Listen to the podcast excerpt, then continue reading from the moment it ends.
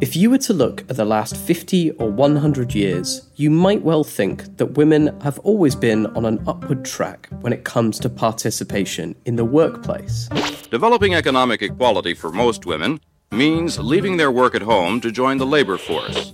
Over the past century, the proportion of women in paid work has tripled in many developed high income countries, the same places where the gender pay gap has been getting smaller. The gender pay gap between full time working women and their male counterparts is at its narrowest point ever here in the U.S. So it would be easy to conclude that economic growth is the driver of positive change for women in the labour market. And that was the received wisdom until one woman decided it was time to start asking questions. I've always wanted to be a detective. I've been a detective since I was a little kid. Claudia Goldin is an American economist, and in the 1980s, she decided to go back further and investigate what women's work looked like over the past 200 years of American history. Being a detective means that you have a question, and the question is so important that you will go to any end to find it. That involved digging deep into the archives and pulling out data that people thought didn't even exist. In addition, the detective always believes that there is a way of finding the answer. The answer that Claudia found is that during the steady economic growth in the 200 year period from 1800, female employment in America over that time is shaped like the letter U.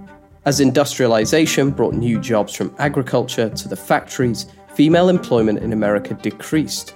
Changes to women's education, and crucially, the introduction of the contraceptive pill, helped turn things around again in the 20th century.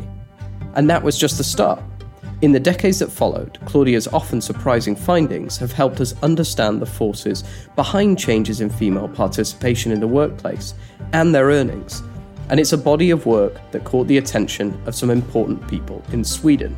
The Royal Swedish Academy of Sciences has decided to award Sveriges Riksbank's Prize in Economic Sciences in memory of Alfred Nobel 2023 to Professor Claudia Goldin, Harvard University, USA, for having advanced our understanding of women's labor market outcomes.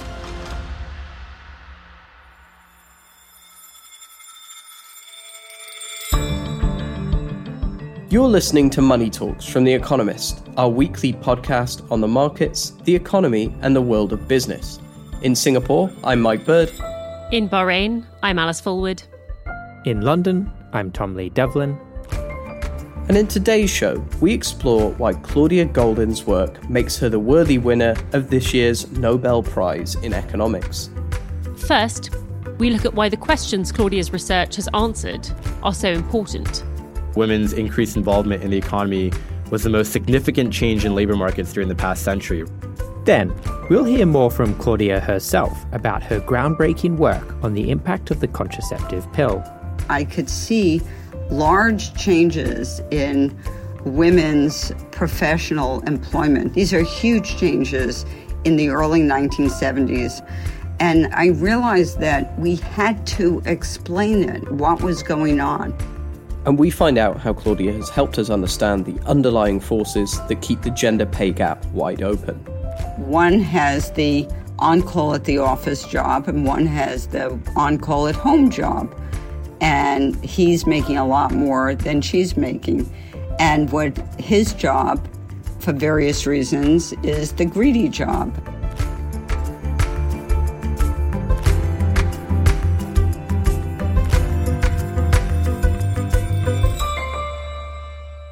Hello, Tom, and a big hello and uh, welcome back to Money Talks for you, Alice. Hey, Mike. Yes, the uh, Wanderer returned. Hi. Yes, it's great to be back. Is it actually great to be back, though, compared to being on honeymoon in Japan and flying around the world? Is it actually good? Well, I mean, you have to define back here because I have actually continued my jet setting ways. Almost as soon as I got home, I turned around and flew straight to Bahrain. So I haven't spent much time idling in Washington, decompressing in my slippers. I am back to work though, which is somewhat refreshing. I feel like a lot has happened in my absence with the FTX trial and markets going crazy. So lots to get excited about. What takes you to Bahrain, Alice? The Economist is actually hosting a big fintech event here, and I came out to do an interview, which, spoiler alert, may feature in a forthcoming episode of Money Talks. Still, the main thing I'm excited about is that I've made it back for the annual Nobel Prize in Economics episode, which is always one of my favorites. Yes, it's that time of the year again where some unsuspecting, or, perhaps in some cases a little bit suspecting academic, gets woken up at four in the morning. That's if they're based in the US by the dulcet Swedish tones on the other end of the phone, telling them that they've won one of the most prestigious awards going. This year, the deserving recipient was one of the firm favourites, Claudia Goldin, the Henry Lee Professor of Economics at Harvard University. Had either of you come across Goldin's work before? Yes, I'm actually a huge fan of many of the papers she has written. I feel like any woman in their early 30s or so has probably been admonished by their mother, as I have, that the workplace was a place that they had to really fight to break into, and that fight was almost impossible for their mothers or my grandmother. And as a teenager, I became fascinated by the question of what it was that had kicked off the women's liberation movement and made it possible for women to gain a more equal footing. And it was actually Claudia Goldin's paper on birth control, which we are going to dive into later, that was really the foundation of my framework for how things happened. Was these technologies like birth control pills and labor saving devices devices like dishwashers that seem to have freed women from the tyranny of domestic life. Well, I didn't come across Claudia Goldin in my teenage years like Alice, but a couple of years ago I did read her book, Career and Family, which is very good. I definitely recommend. We're going to hear a fair bit from Claudia herself in a moment, but to introduce her work and why it's been deemed so vital to the field of economics, let's bring in Arjun Ramani, who covered this year's Nobel Prize for The Economist. Hi, Arjun. Hey, Mike. Great to be here. Now I'm going to give you the unenviable task of trying to sum up and introduce the life's work of an academic labour economist whose research has covered at various times two centuries of women's participation in the labour market. So, who is she?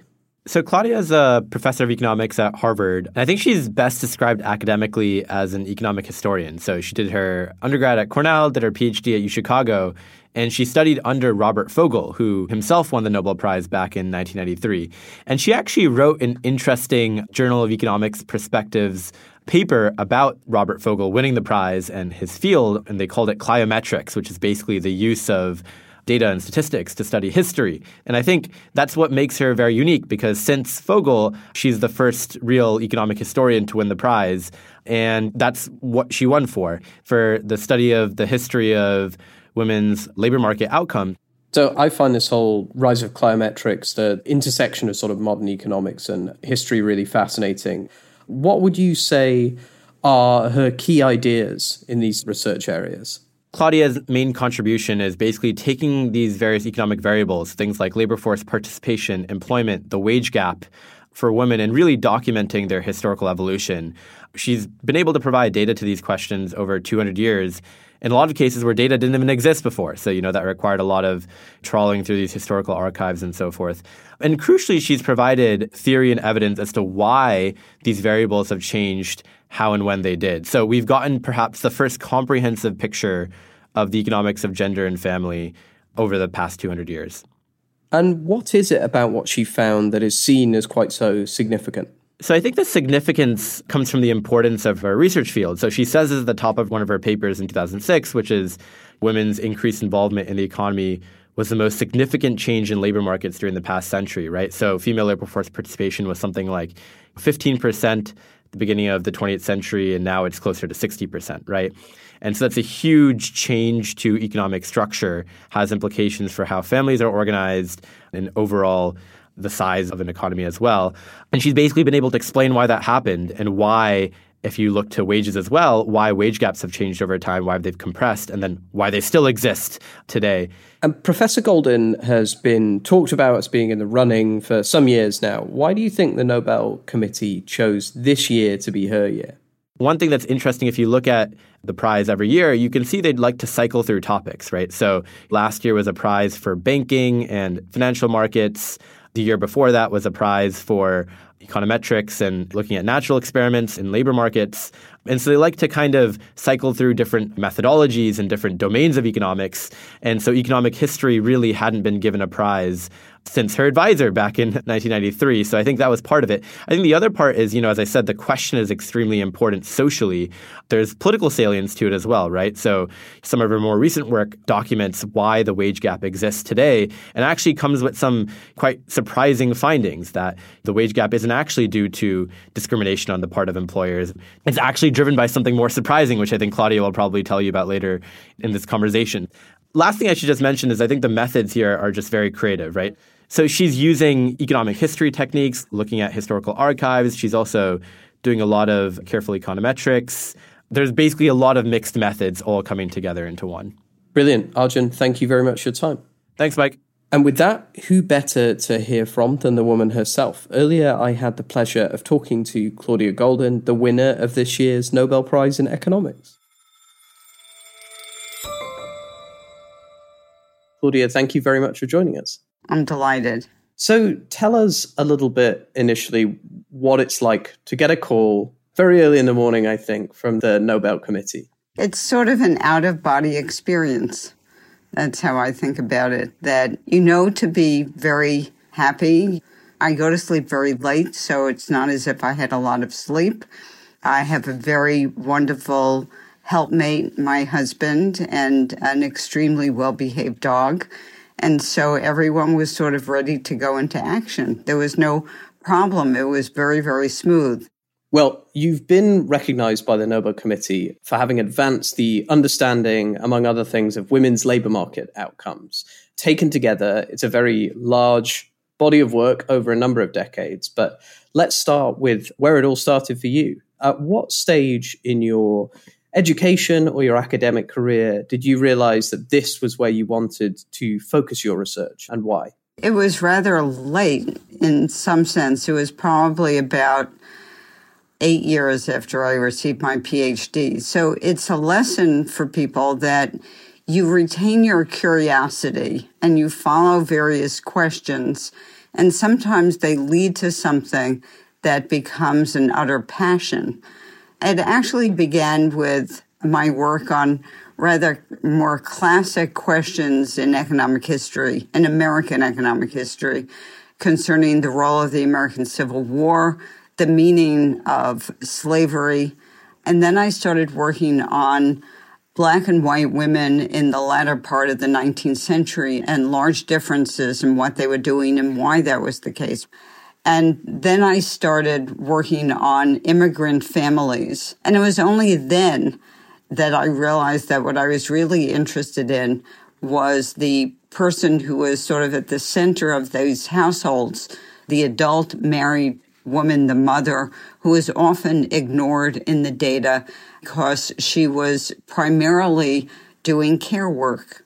And this involved a lot of sort of detective work at the time because you were looking through historical records to get data on female involvement in the workplace, labor market participation. And at the time, it wasn't 100% clear to everyone that this sort of information was available at all. Is that right? That's right. There was no clear definition of the labor force until the 1930s and with the 1940 census. And so people were asked, what is your occupation?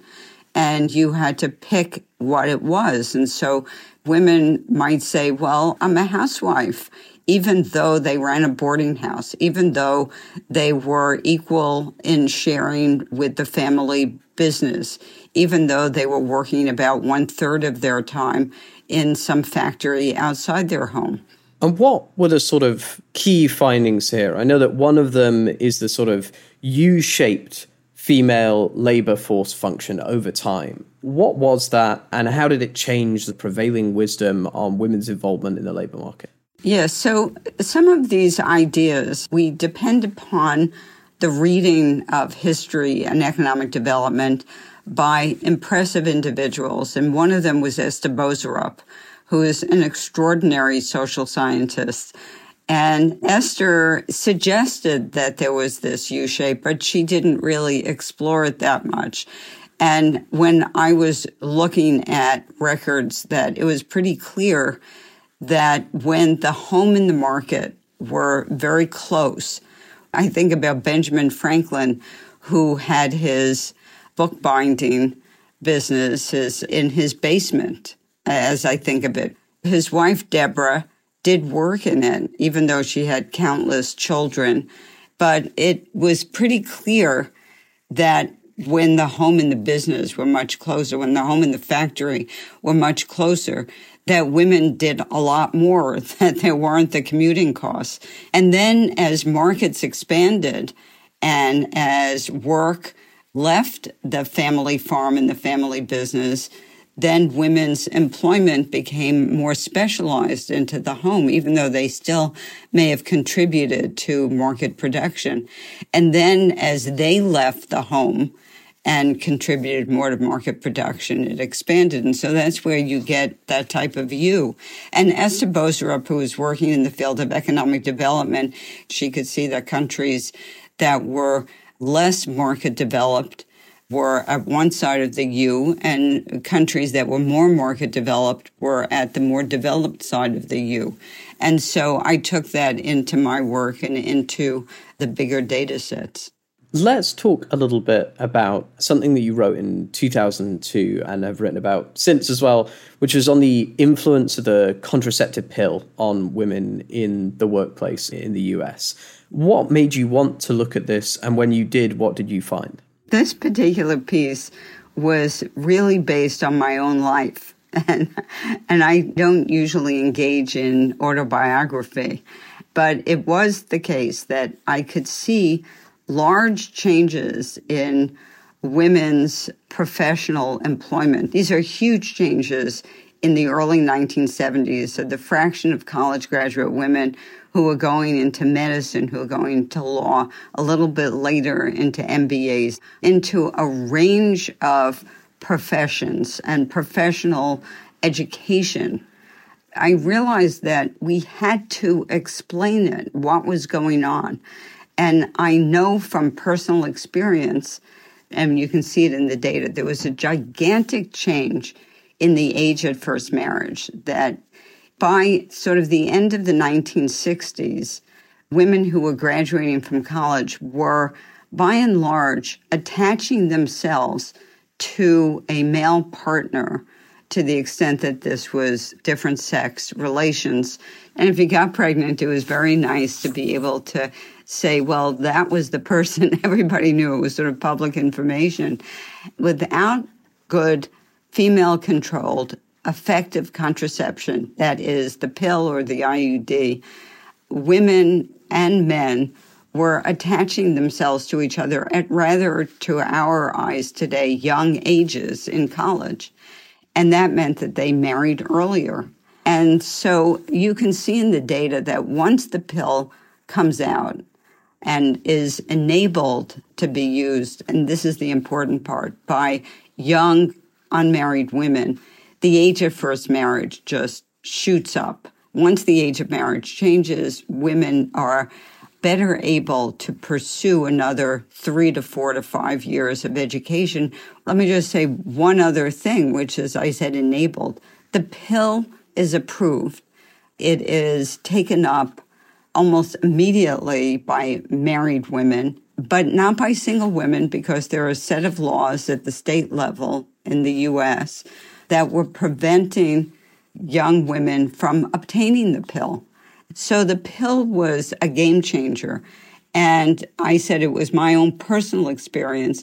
I could look back at my own life and remember the difficulties of getting the pill in the state of Illinois in 1969, 1970.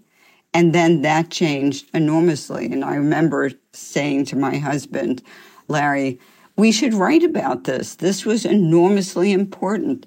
And he said, no, no, no, it's hard to identify. And then I figured out the changes in the laws. And then he said, yep, this is a good thing to write on. Oh, that's an amazing story.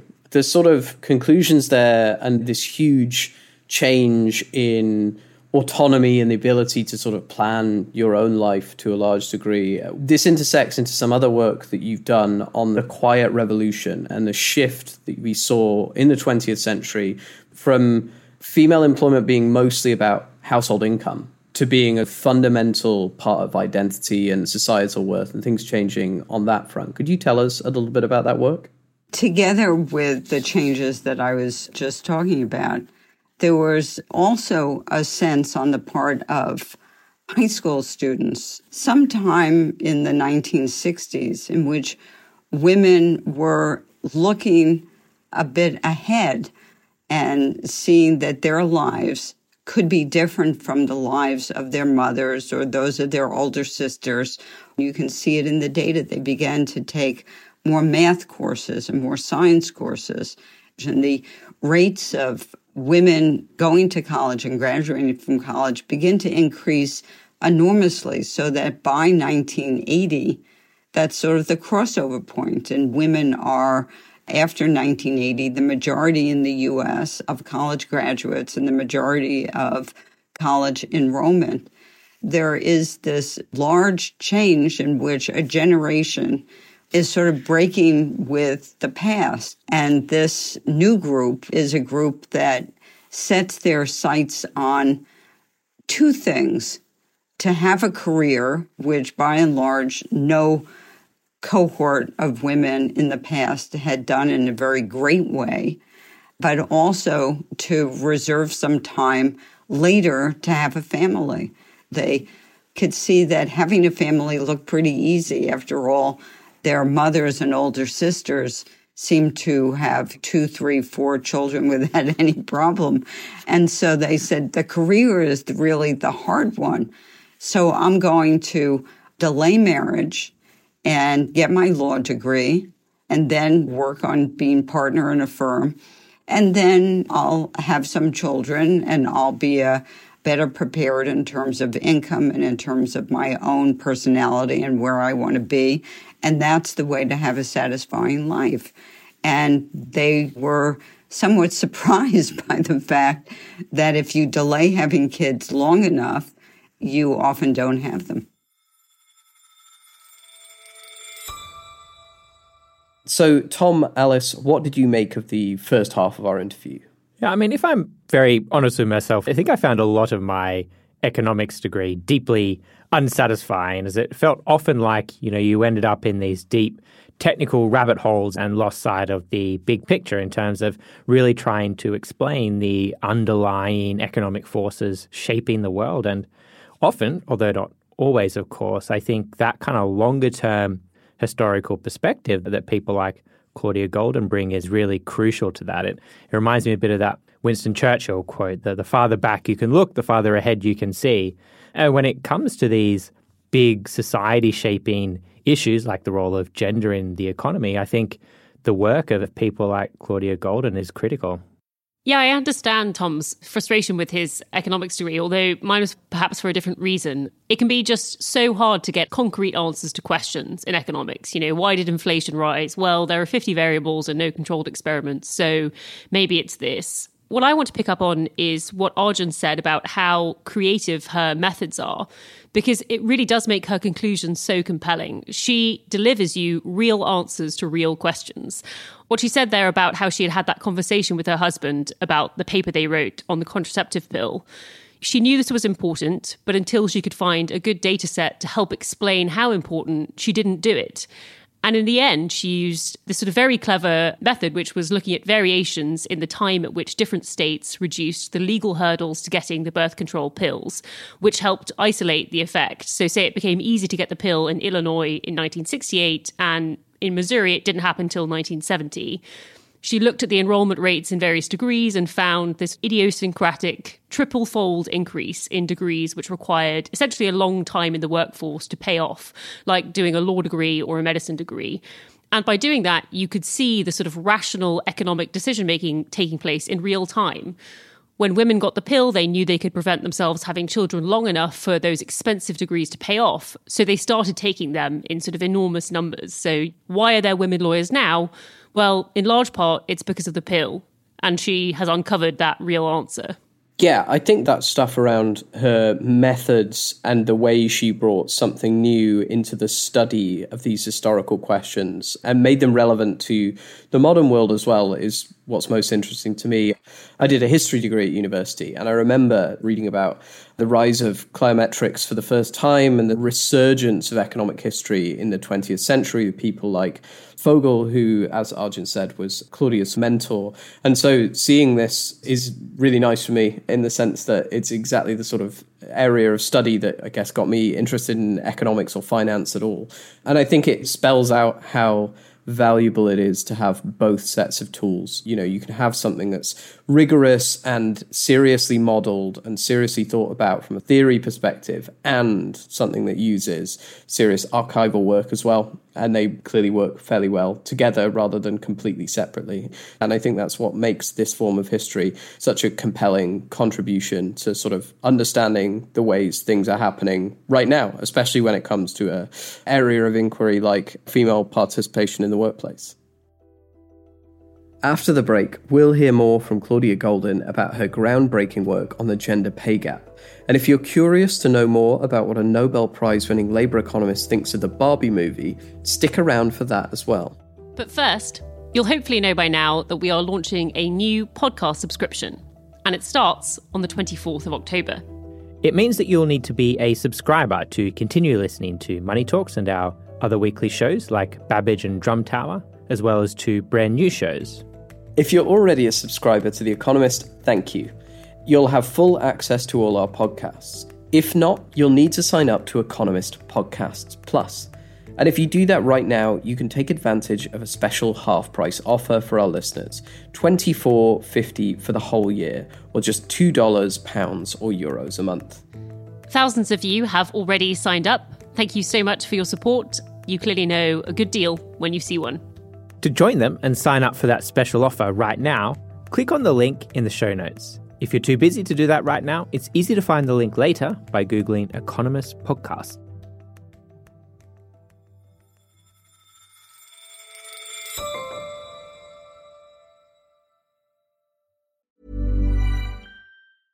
Ryan Reynolds here from Mint Mobile. With the price of just about everything going up during inflation, we thought we'd bring our prices down. So to help us, we brought in a reverse auctioneer, which is apparently a thing.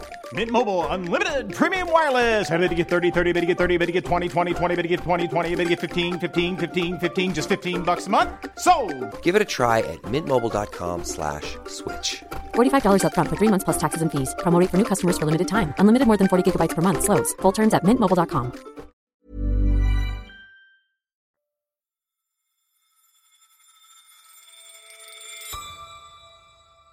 Before the break, we heard the first half of our interview with Claudia Goldin, where we spoke with her about her influences and earlier work on the introduction of the contraceptive pill. Next up, we turn to her more recent findings on the thorny issue of the gender pay gap and her explanation of why it persists. So, this massive move of women into professional careers that had previously been considered the dominion of men entirely during the 20th century brought up the huge political relevance of gender wage gaps.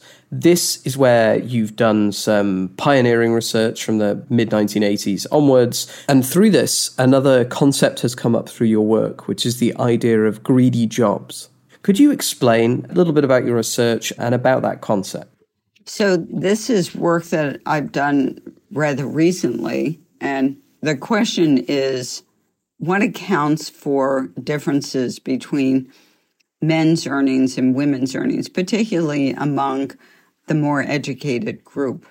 Really, the earnings gaps change over a woman's time in the labor force. So when she begins working, let's say there are two lawyers they both get their degrees from the same law school. They're both equally brilliant. And they begin work in some major law firm. After all, they have debts. They want to pay them off. They make the same amount of money. They get married. They're different sex couple and they're happy. They're both, you know, on a track to get partnership.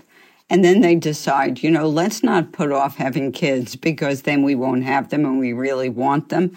So they have one or two children and they realize that they both can't work these grueling hours at the big law firm. And so she, or one of them, might take a job at a less demanding firm. I said she because that's the way it's going to be. But they have a choice. They could both go to the smaller boutique law firm and do pretty well. And then they would preserve couple equity. Or they could have one at the big law firm and one at the smaller law firm. And they could see that if they do that, they have $50,000 more a year well, that's a large amount of money. They have a mortgage, they still have some student debt, and now they have two kids. So they choose this. One has the on call at the office job, and one has the on call at home job. And he's making a lot more than she's making. And what his job for various reasons is the greedy job. And when I say for various reasons, because I have a real definition of the fact that the more hours someone puts in at a greedy job, the greater the implicit wages per hour. And so that's the definition of the greedy job. But most people don't require that definition. They hear the word greedy job and they say, I know what it is. So, with that in mind, that concept of the greedy job and the idea of having more equity within a given couple, you've talked as well about the possibility of making some of these roles more flexible, I suppose less greedy in that sense. Do you think that there are particular public policy or private sector solutions to increase flexibility, to increase equity, to really get at the forces that are driving the modern gender pay gap? So there's two ways of going. One is to decrease the cost of care, and that could be child care or elder care. One policy might be to have subsidization, and that's the way the Nordic countries operate. The firms also have an interest in making work more flexible. I'll give you a good example. So, a pediatrician working by herself or himself and might be called at various hours to look after a demanding patient.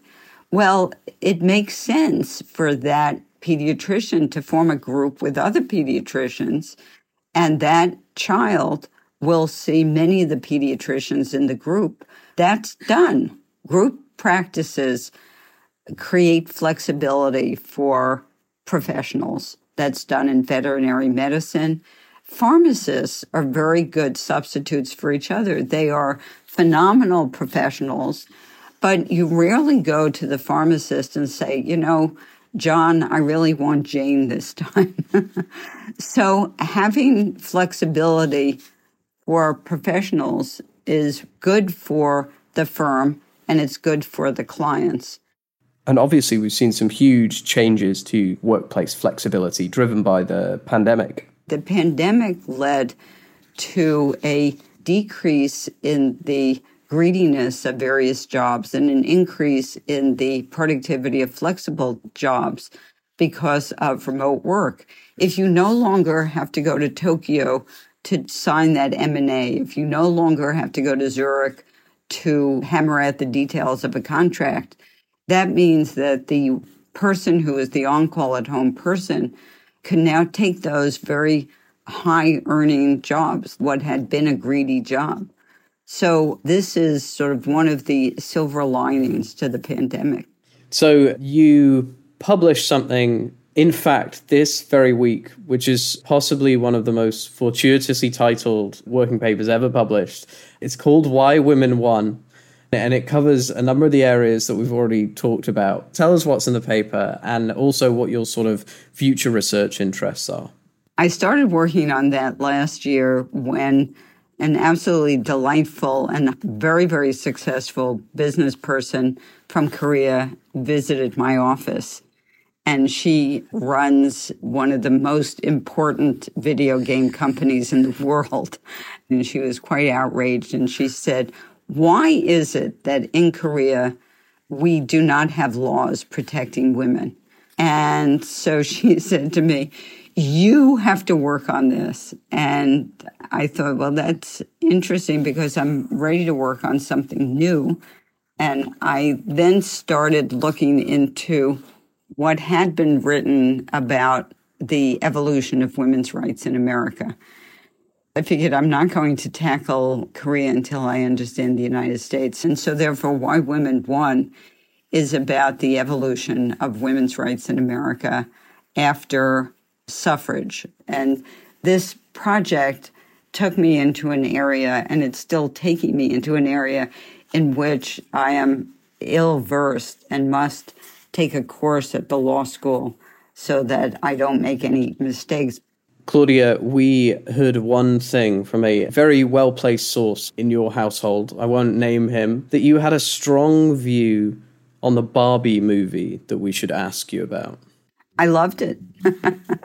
I've only seen it twice, so I'm ready to see it a third time. So after I saw the movie, I went online to see what people of various political views thought of it, and particularly women.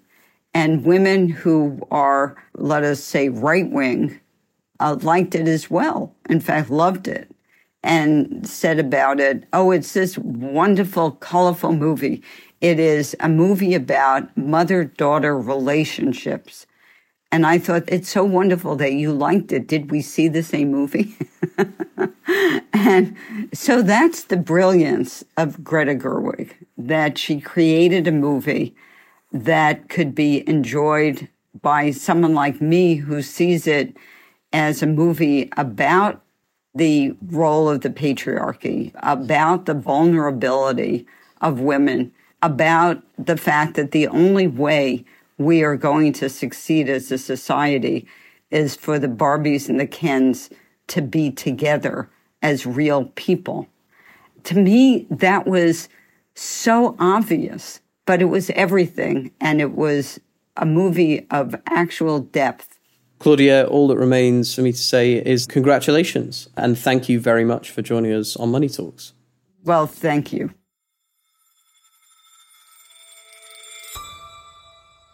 So, Alice, Tom, what do you make of Claudia Goldin? Yeah, I found a lot of Claudia's work very enlightening. And I think that just as much for the more recent stuff on greedy jobs I found a lot of the discourse around gender pay gaps kind of frustrating and sometimes a little lazy, to be honest. People are so happy to assume that the answer to disparities is always discrimination. And frankly, I think that if a firm could hire an entire workforce of women for, say, 15% less than they are paying an identical male workforce, say, I do think a lot of firms would do that. It's obviously not that simple. And I think it's important to rule out other explanations. And the evidence she provides about greedy jobs and couples maximizing combined income against the constraint of having children is compelling and rational and does make a huge amount of sense. Yeah, it feels like she's doing something that's surprisingly rare, at least in academia, which is to develop something that's empirically sound, has theory backing it up, addresses all sorts of questions, and also feels extremely intuitive to the way people our sort of age perceive their lives to be.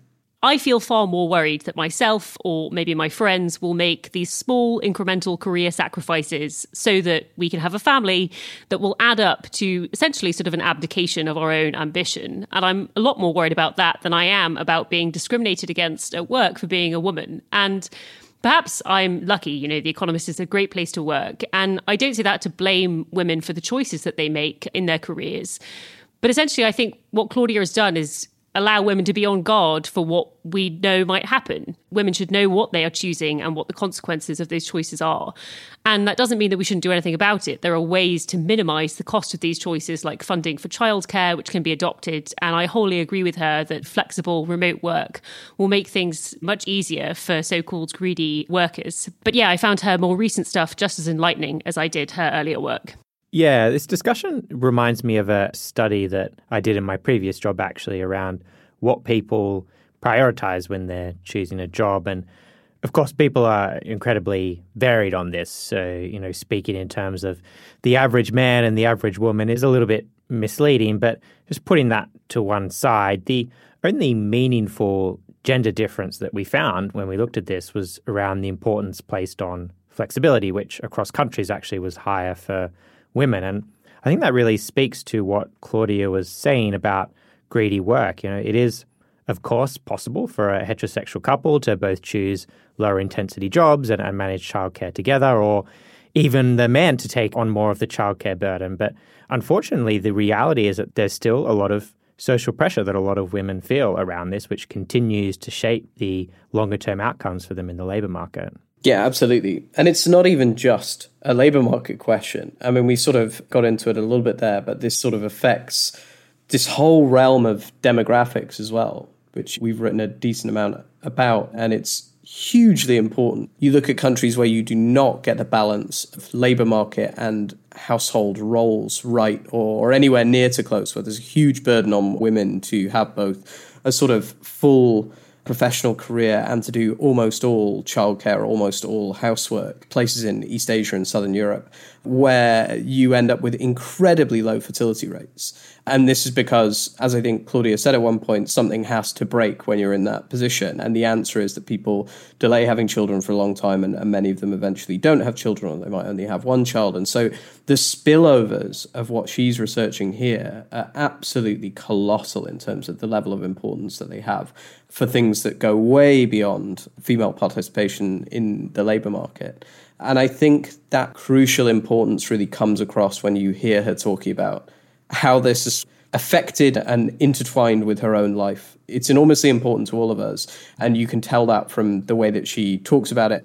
So I think it's been absolutely fascinating. It was really lovely to talk to her about.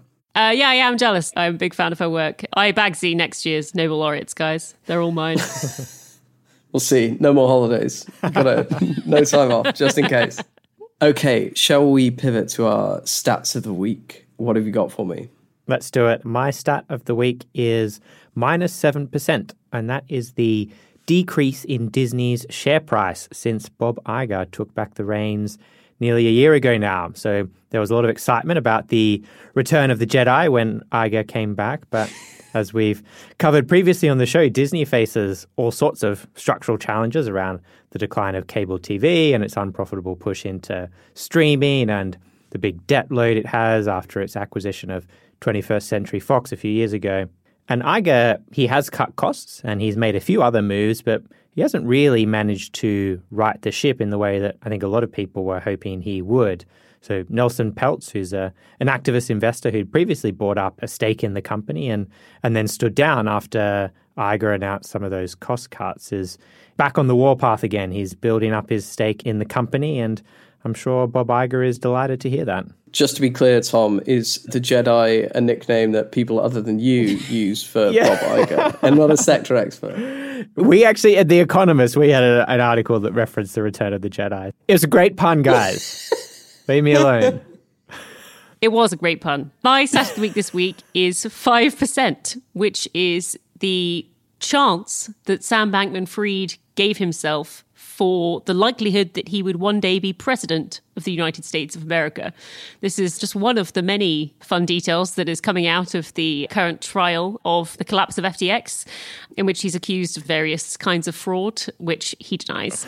5% seems incredibly high to me. Are we surprised that he's really backing himself? He seems like the type. I wonder if he's updated his probabilities on this now. I mean, it, it maybe doesn't necessarily, you know, he's not out for the count. It's not zero. You know, it, it could still happen. You never know. Probably not materially different than zero, but still, no, not zero. My stat of the week is 70 million, which comes from another persecuted entity, Huawei, the Chinese tech company. They've told Nikkei Asia publication that they expect to ship between 60 and 70 million phones in 2024, which would be twice as many as they shipped this year or last year. This is really, really interesting in terms of the question of how well the export controls directed against the company are working. If they think they can really seriously return to the smartphone market, making fairly advanced phones, even in the face of pretty strict export controls, it will be very interesting to see if anything like that figure comes to pass. Yes, things seem to be uh, really starting to turn a corner for Huawei after a few tough years following some of the sanctions that they were under. I saw that they've also recently launched a car, which is an interesting adjacency for them. But there you go. Yeah, good luck getting that one on the roads of the US. Um, we'll see. We'll see how that well that does. Before we go, I just wanted to say a quick hello to Finn O'Leary, who is an avid listener of the podcast, who I met in Bahrain, and who told me he just signed up for Podcast Plus. So uh, thank you so much, Finn. It was a pleasure meeting you. And for listeners to The Economist's daily podcast, The Intelligence, who were expecting to hear an episode with the author Michael Lewis, that will be next week. Until then, all there is that's left is to thank Claudia Goldin. And thank you for listening to Money Talks. Don't forget to subscribe to Economist Podcast Plus there's more info in the show notes, along with a link to sign up for that special offer.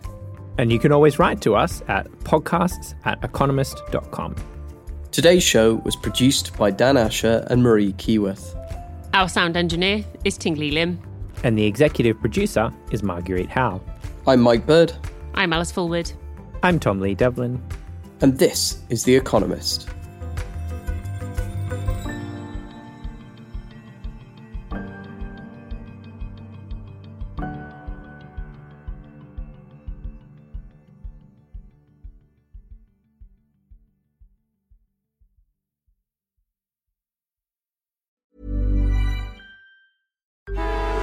Traffic jams, tailgating, pileups. Ugh, the joys of driving. How could it get worse? The federal government wants to have a say in what you drive. That's right. The Biden administration's EPA is pushing mandates that would ban two out of every three vehicles on the road today. Don't let Washington become your backseat driver. Protect the freedom of driving your way. Visit EnergyCitizens.org. Paid for by the American Petroleum Institute.